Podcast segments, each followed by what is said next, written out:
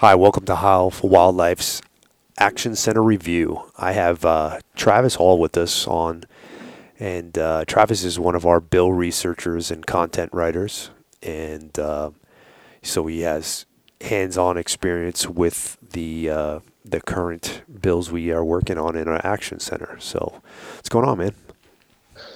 Hey, John, how's it going? Appreciate you having me on here today. Yeah, absolutely. I think, moving forward, now we're doing this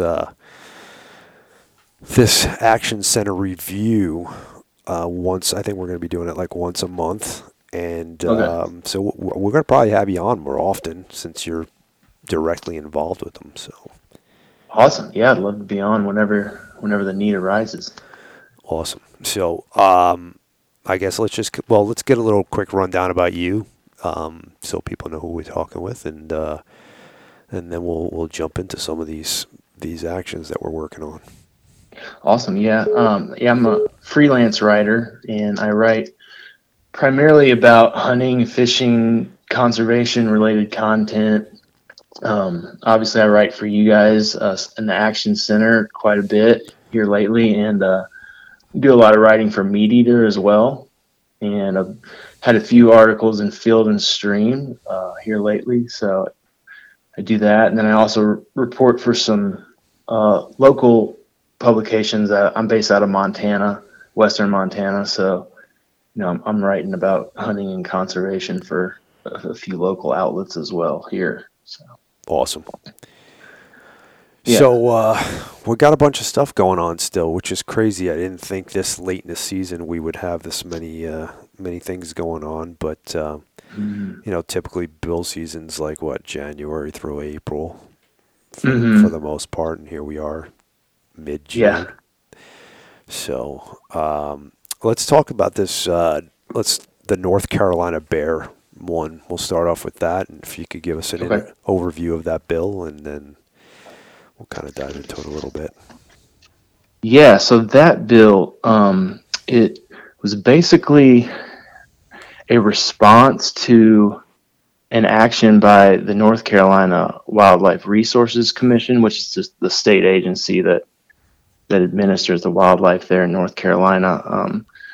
But it's been several months now, but they have expanded, or they're attempting to expand their bear hunting opportunity in the western part of the state. Western North Carolina's mountainous terrain, quite a bit of public land, at least for eastern standards. They've got about 1 million acres between the Pisgah and the Nantahala National Forest there.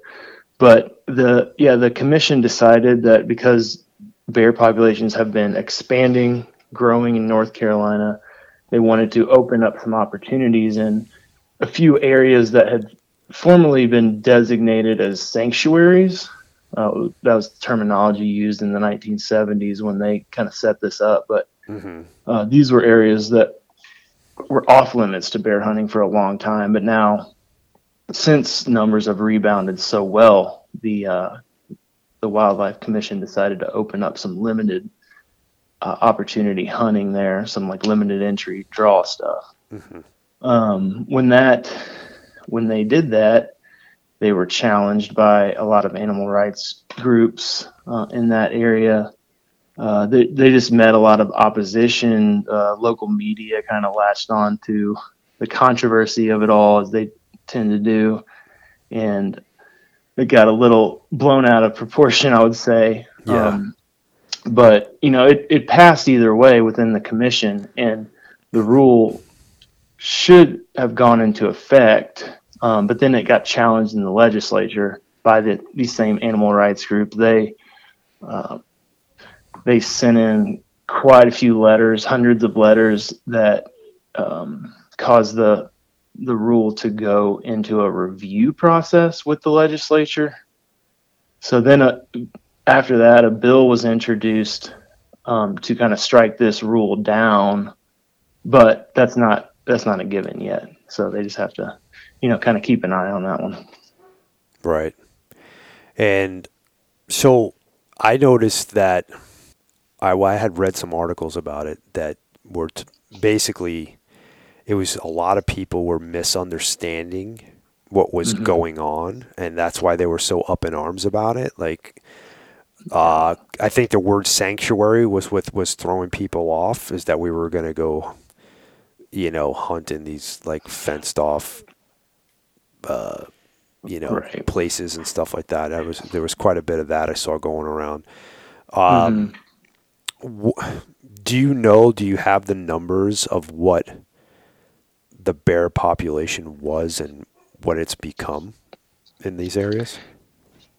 You know, I don't have the numbers in front of me, but when I was reporting on this at the time, I talked to a bear biologist there, and she told me that, you know, in the 1970s, they were dwindling. I mean, the black bear in North Carolina was all but gone from the area. And that's when they designated those sanctuaries. And like you said, that terminology is a little problematic now. Because it makes people think of like a national park or some, you know, somewhere that hunting should never be allowed. But when they designated them in the 70s, it was with the understanding that once these populations rebounded, there would be some hunting opportunity allowed. And that's just that's where they're at now. And I don't have the exact numbers, but I've been told by bear biologists in the state that they're thriving. Bear numbers, particularly in the western part of the state. So this was just designed to kind of address that and manage that population, because human bear conflict seems to be on the rise there, particularly near the Smoky Mountains. Yeah, I remember now. I'm not gonna, don't quote me on the numbers, but from what I understood, from what I was reading, it went from like 5,000 animals in like the 90s to like 30,000 today. Like it's crazy, crazy exploded. Yeah, that sounds about right. I mean, I wouldn't be surprised if that's pretty accurate. Yeah, I mean, like I said, don't quote us on this. Look it up, but I know it's pretty darn close to those numbers, something very, you know, large gap between, you know, when the last time they did a survey or whatever in the 90s to the last survey, you know, 2020, I think it was maybe. Yeah. But yeah. And I mean, what they're proposing to do here, is it's pretty limited, really. I mean, I think it's like 3 or 4 of these. They're now calling them designated bear management areas. The commission officially changed that terminology away from sanctuaries, but I think they're only opening 3 or 4 of them for some pretty limited lottery hunts. Right. So it's not, you know, they already have a very long-standing culture of bear hunting with hounds there in North Carolina. So they do a good job of managing their populations. I think they're just trying to stay on top of it as it continues to grow. Right. So basically, you know, if they are, it doesn't sound like they are, it sounds like we're probably going to win this one here, but if we don't, you know, there's definitely going to be more bear human interaction, because a lot of that sanctuary area or those designated bear areas are almost landlocked in a way with private lands. Right. So, yeah. Yeah. That's the thing. I mean, there is some public land opportunity in North Carolina, but, you know, historically bear hunters have seen their access to places that they used to hunt on private land. They've seen that access dwindle just in the face of development and a growing human population there.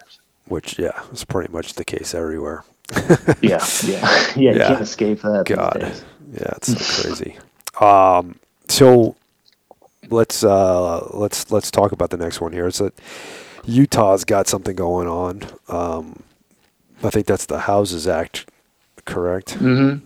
Yep. Yeah, that's Senator Mike Lee's HOUSES Act, which I guess was introduced to the Senate in April of this year.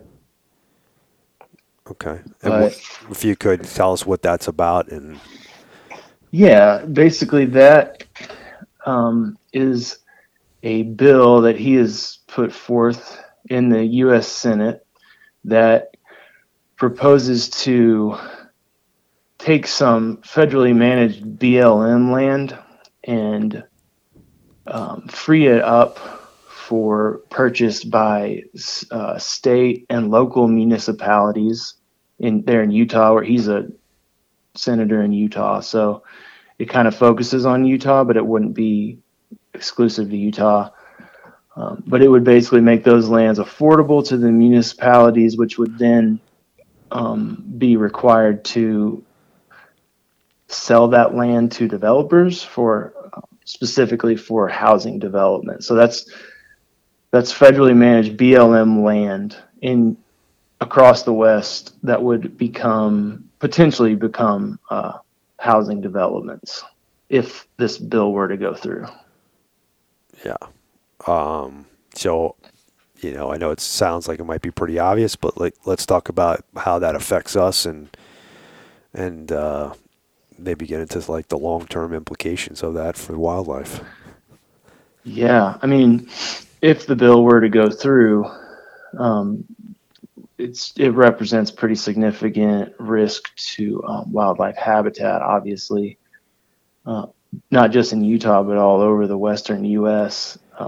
These animals rely on public land for all kinds of things, from just their natural everyday forage to winter range. So once you start taking land out of public hands and putting housing developments on it, which this is what this bill proposes, then you obviously have that habitat loss that comes along with that kind of thing. And then there's a big loss of access for hunters and other outdoor recreators that have traditionally used this type of land. So it's kind of twofold, between the habitat loss for our wildlife and our loss of traditional access to these lands. Yes. So, I mean, this is not just a Utah thing, right? So we could potentially, as hunters and sportsmen, potentially lose thousands and thousands of acres that are open for us to hunt. Right. And yeah, I mean, with that obviously comes the ramifications for the wildlife using that landscape, because we already know, you know, especially mule deer are very affected by defragmentation of their landscape. Right. They're not as adaptable as the whitetail or whatever that'll, you know, sleep underneath your back deck, because you know that's how they are.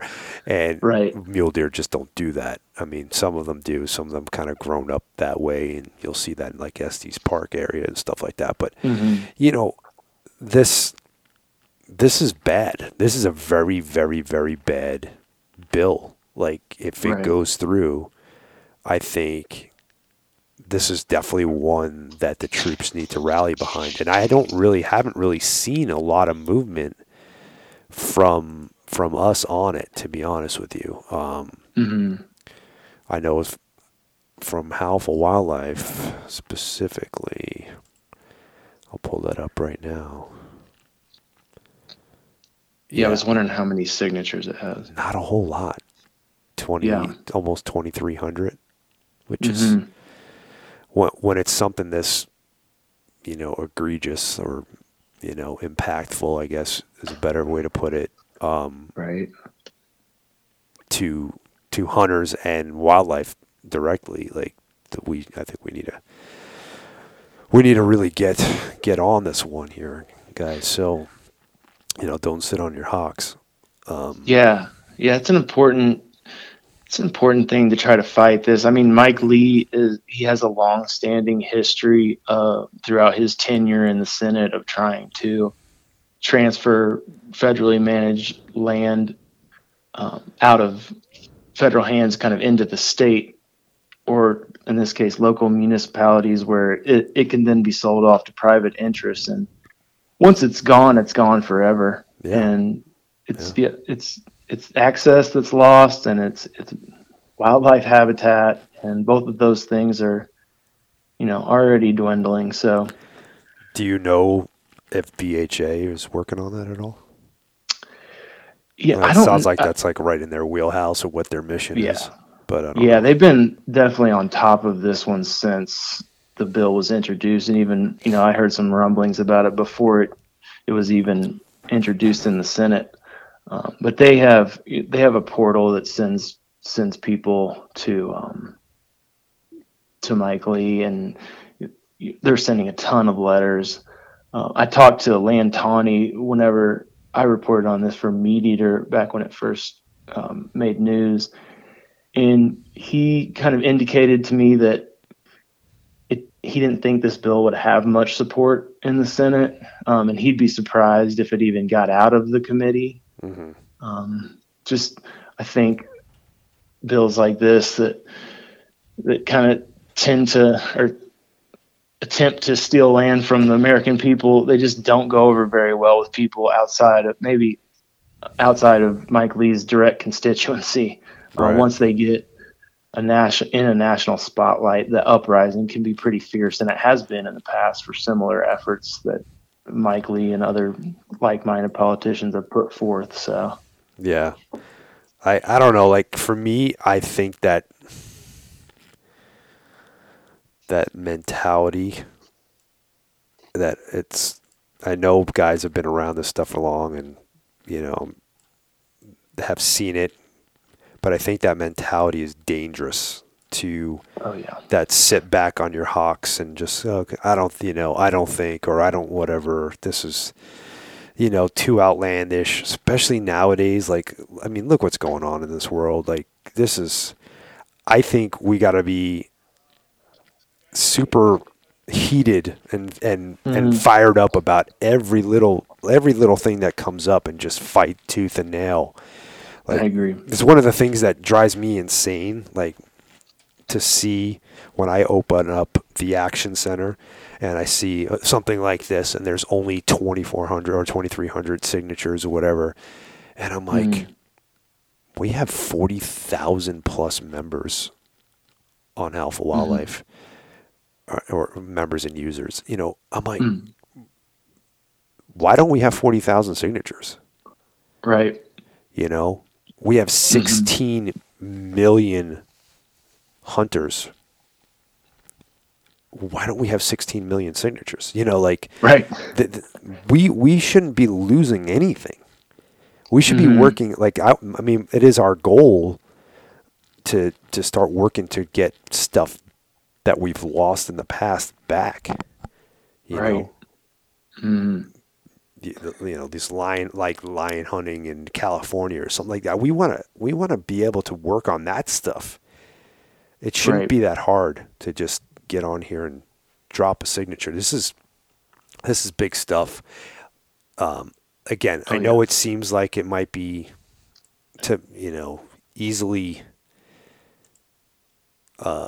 you know, what's the word I'm looking for? Like, brushed off or whatever, but it's like, I don't know. Like, there's too much of this stuff going on right now. There's a lot of land issues going on. Matter of fact, we're going to get into this next one here. I want to talk about Jersey. Mm-hmm. What's going on over there? New Jersey. So there is a bill, and I believe it's in the New Jersey House. But it basically takes an existing buffer zone for people that are hunting with archery equipment, say. Mm-hmm. At the moment, you have to be 150 feet from a residential dwelling, I think. Mm-hmm. With your archery equipment, you cannot hunt inside that zone. But it's going to take that and extend it out to about 450 feet. And, you know, that's just one portion of it. The other, maybe even more egregious part of that bill is that it requires private landowners in the state of New Jersey to inform all adjacent property owners of their plans to hunt that property that they own. So you would have to send a letter to, or somehow inform your neighbors that you plan to deer hunt on your property. And then before you could go through with your hunting plans, you have to receive some sort of receipt from those neighbors. Which is absolutely ridiculous. Yeah, it's crazy. I mean, I know this is not necessarily, I mean, it does affect public lands too, and I'll get into that in a minute. But to me, think about this. Let's say I'm a guy that owns, I don't know, 3 acres, which doesn't sound like a lot, especially us Western guys. 3 acres is nothing, but you're talking to a guy that hunts a 5-acre lot, has hunted 1-acre lots for whitetail back east many, many times. Yeah. So if I own, let's say, a 2-acre parcel, my house is on it, and my neighbor, my neighbor to the right of me doesn't want me to hunt, then I can't hunt on my land, Right. Let's say that all of them agree that I could hunt, and we just went to 450 feet versus 100, or was it yards or feet? I think it's feet, isn't it? Oh, I think it's yards, actually. I might have misspoken and said feet. Okay. I think it's yards. So now when you're talking about 2 acres, depending on the relation, the where my house is located on my land, let's say, or excuse me, my neighbor's house is located on his land. Let's say he's kind of right up against the boundary. Now I'm going to lose 150 yards of my own property that I cannot hunt because of this law, Right. And it's, the same thing goes for public lands. Like back east or in Long Island where I hunt, there's these little tracts, of couple acres, several acres of land in between housing that have a crap ton of deer, lots of deer. Suffolk County, I'm going to bring up because I'm going to speak specifically to this because I know it well. Suffolk County. So you're originally from the Northeast. Correct. I've been living in Arizona since 1991, so I've been here for almost 31 years. In August, it'll be 31 years. Yeah. So I'm pretty much a zonie. I've been in Arizona for way longer than I was in New York, but I go back, and my wife is from New York too. We go back every year, and I go hunting there almost every single year. So, and they got a lot of whitetails in New Jersey and New York. Right? Tons.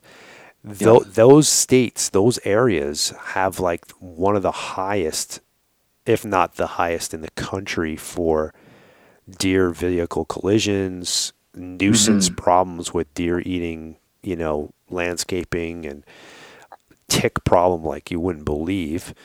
So there's all this stuff there so these deer definitely need to be managed 100%. Matter of fact, in New York, if you shoot a doe, you bring the doe to get it checked in, they will give you another tag of either sex tag. And wow. You could do that twice. Like, that's how many deer are there. So you have a problem with deer, and this is the same thing with Jersey. You have this issue, and you're effectively cutting off the main tool to managing this problem off at the knees by constantly whacking away at the ability to actually hunt. Right. The problem is in these suburban areas. You can't I could still go to, the national forest or go to a large tract that's, thousands of acres and go hunt, but that's not where the problem of the deer is. And that's not going to fix the problem that you're having. Right. So yeah, because whitetails, they like that edge habitat. They're on the edge of human occupation. That's kind of where they congregate. So they're taking away that opportunity to manage those populations. Yeah, exactly. So, and now this is one of the things that I've been trying to get people to understand, going back to that little conversation we have, like, why don't we have 35,000 signatures, 40,000 signatures, is, you know, you and me, we're out here in the West, you're in Montana, I'm here in Arizona. How does this affect us, right? And people don't realize that if you lose hunters because they can no longer hunt in their state, your voice gets smaller and smaller and smaller. And eventually that's going to trickle back to you. It's going to come in the way of legal precedents. It's going to come in the fact that there's less money being put in the pot. So we all contribute into the same pot. You can't think of it, you're not doing it as in a state level. I mean, you are at certain, you know, tag sales or whatever, but when it comes to, you know, Pittman Robertson and stuff like that, that is a large pot that the whole country puts into, and then it gets divvied up. Well, that pot keeps getting smaller. So people need to understand that we only exist because of that pot. Because without us, there would not be a mechanism to run conservation. And it's what protects us on a grander scale. That's why we're constantly dealing with the death by a million cuts, because they're chipping away at the edges all the time, because they can't do something like, oh, let's get rid of deer hunting, because but you start losing stuff like this, and it just, people just don't want to deal with it. I can't even hunt on my own land. Why, that's what I got into bow hunting for. I'm not going to do this anymore. So now that guy's not buying bows, and he's not, so exactly. Yeah. It's just, it's a crazy thing. So I just kind of want to just keep hitting that home for people to understand that. Right. Yeah. It's, like you said, the death by a thousand cuts strategy, that's their most successful. When I say they, I mean the organized animal rights activist coalition. That's their most successful route as far as limiting opportunities. And the more convoluted and hard to discern they can make these efforts, the better for them, because they kind of tend to go under the radar. Oh yeah. Whenever they don't cause a huge uprising, like this thing. Well, this challenges private property rights and limits people's abilities to hunt on their own land, so it should cause a big uprising, but it is pretty convoluted in the language of the bill, just like most of these attacks tend to be. Yes, for sure. So I kind of left this one for last, and we might actually touch on another one that you looked into a little bit, but the New York has the lead ban bill. I want you to describe that, and then I kind of want to dive into, because at first it's like, okay, I mean, so we got to shoot copper bullets or whatever the case might be, but it's a little bit more complex. So so the lead bans get tricky, because on first glance you tend to think, well, that's probably a good thing to limit lead on the landscape as much as possible through the use of lead ammunition. But it's kind of like anything else, in my opinion, and there are all kinds of opinions on lead. So, people go in all kinds of different directions on this, but it seems like it's better kind of governed by the wildlife agencies, the state wildlife agencies, and the scientists and biologists that work there. In my opinion, I think the lead bans should be, if they're going to be put in place at all, they should be put in place by those professionals. But this is one that's kind of like, it would just be a legislative prohibition on almost all state-owned public land in New York, I think. It would just outlaw all lead ammo use on state-owned land and all the land within the water supply that feeds into the water supply of New York City. Right. A large sweeping ban on lead. And what that does is it tends to keep people away from hunting and fishing. It works against new hunter recruitment efforts. Obviously, lead ammo is less expensive than some of the copper and other alternatives, but so it will weed out hunters, new hunters, and even existing hunters in New York. Yeah, and that goes back to what we were just talking about, the pot getting smaller. Right. The Pittman Robertson dollars will continue to dwindle in the face of something like this. Yeah. And I, for those of you who are interested in it or not, on my personal podcast on Days in the Wild, I did we talked specifically about lead and lead poisoning. And I had a gentleman, Dr. Brosedale, on to talk about that, and it's pretty good. We're not going to get into that right now, but if you want to listen to that, there's a lot of research as to why and you know what and whatnot. So just take a look at that, and you'll kind of find out a little bit more about it.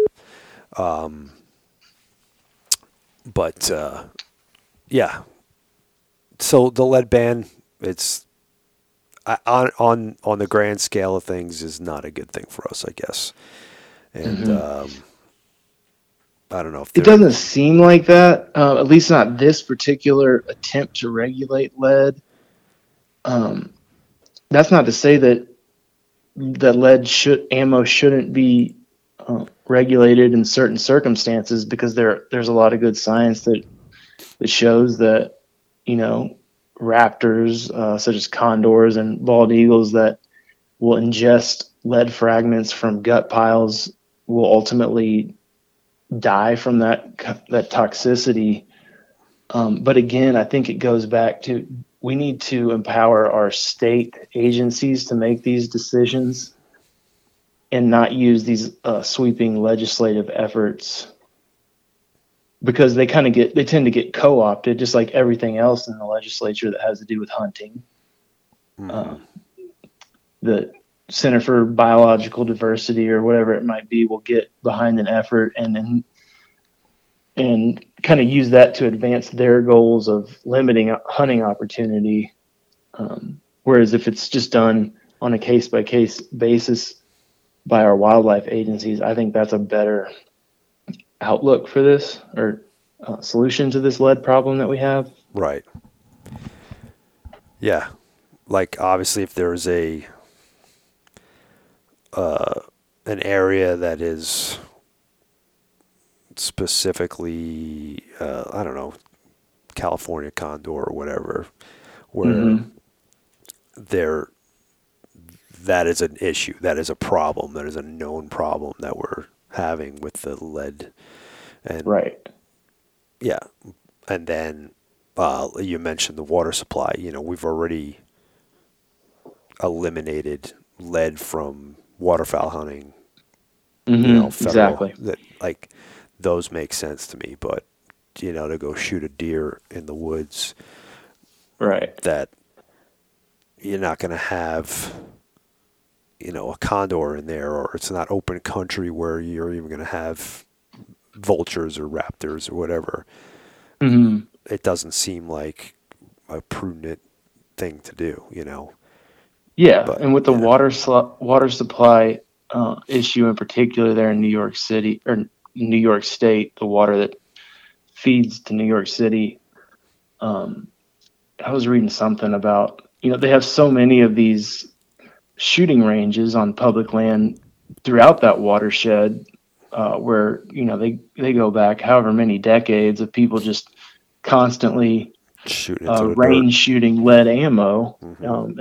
And that hasn't contaminated the water supply. So why do we have reason to believe that, you know, further big game hunting in the Adirondacks, where people are hunting white-tailed deer with lead ammo, is going to be problematic? You know, if it's not already proven from these shooting ranges that have existed for a long time. Right. Well, cool. I do want to close with this just to bring it up. There's a bill in Washington not bill, but there's a situation in Washington that I want to touch on. I'm actually going to be doing a podcast with Bart George, who is the lion guy. We'll call him the lion guy in Washington. That will be specifically talking about this and have it really, flesh it out. But let's just give a quick overview. So there's a problem right now in Washington in the Blue Mountain elk herd, which used to be the largest single herd, I think, in the country. Oh, wow. I didn't know that. Yeah, I believe it was. And now is on the decline. Right. Drastically. Yep. And it seems that way. They have an ungulate herd there that they've been studying. The Washington Department of Fish and Wildlife has been studying pretty heavily over the last year, monitoring calf growth rate, I think. So they collared a whole bunch of calves and elk calves in that herd, and found that their predation rates are just kind of through the roof. Something crazy like, I don't know, 80% or more of these calves had succumbed to some form of predation, and a pretty huge number, portion of that was attributed to mountain lion predation. Yeah, I got the exact numbers here. I think I just pulled it up. So, there is, hold on a second here. Oh, I thought I had it right in front of me. I'm sorry, guys. Trying to find out how many they collared. I think they collared 125 animals. Yep. And 92 of them or something like that was, I don't have the numbers exactly, but I want to say 92 of them were killed by predation. Or I'm sorry, there was only 9 alive or something like that. I think that's what I'm saying. Nine of them survived. Nine of them survived. Okay. And 77 of those deaths were directly related to mountain lions. Okay. Yeah, I think what I have is 77 were as a result of some form of predation, but 55 deaths were attributed directly to cougars. Okay, yep, you're right. That's exactly it. Sorry, guys, we should have had our numbers. I wasn't prepared to talk about this one, but I know I wanted to touch on it real quick.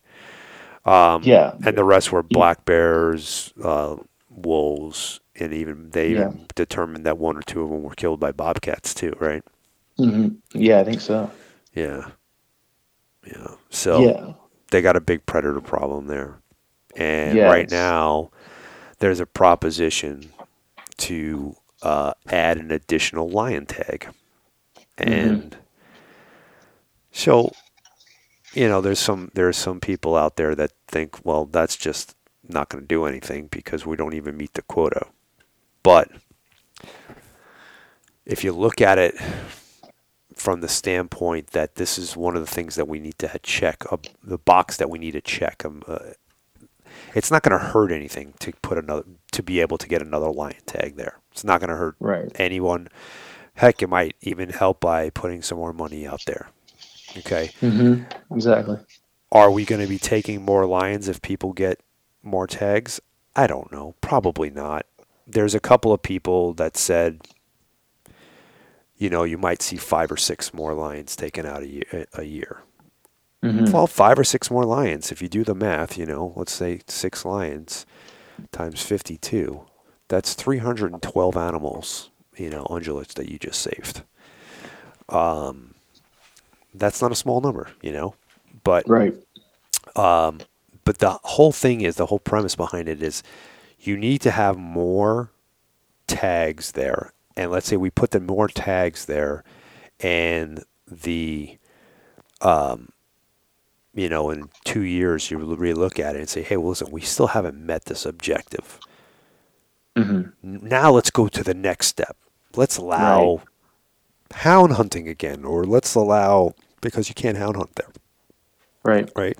Yeah, it's been outlawed since the 90s, I think. Yeah, you know, they followed suit with California. So, mm-hmm. But it's like you can't make changes, you know, or you can't hope that everything's going to change in one shot. But if you do this, now you have something to point to. You're like, look, we even increased the lion tail. We're still not getting there. What can we do? What tool can we use? We know this is effective. Let's do that, mm-hmm. you know? Right. So you have to have those steps to point to. And I don't think people are understanding that. A lot of people are up in arms about it, saying, oh, this is just a, you know, like a shell game. It's just going to make people feel like we're doing something and we're not doing anything with it, and yada, mm-hmm. yada, yada. So from my perspective, and Hal's perspective, this is just a necessary thing that we need to do to go to the next step. Right. So we're supporting it. It seems like there in Washington, people are going to have to play the long game, because that commission has some new appointees that, you know, some people don't think are really soundly rooted in the North American model of wildlife conservation. So people are going to have to be willing to, like you said, just, engage in this step. This is one step in the process. It's not going to be a viable solution for the predator problem that they have there. No. But it's participation, and it's an opportunity to engage and voice your opinion, I guess, if nothing else. Exactly.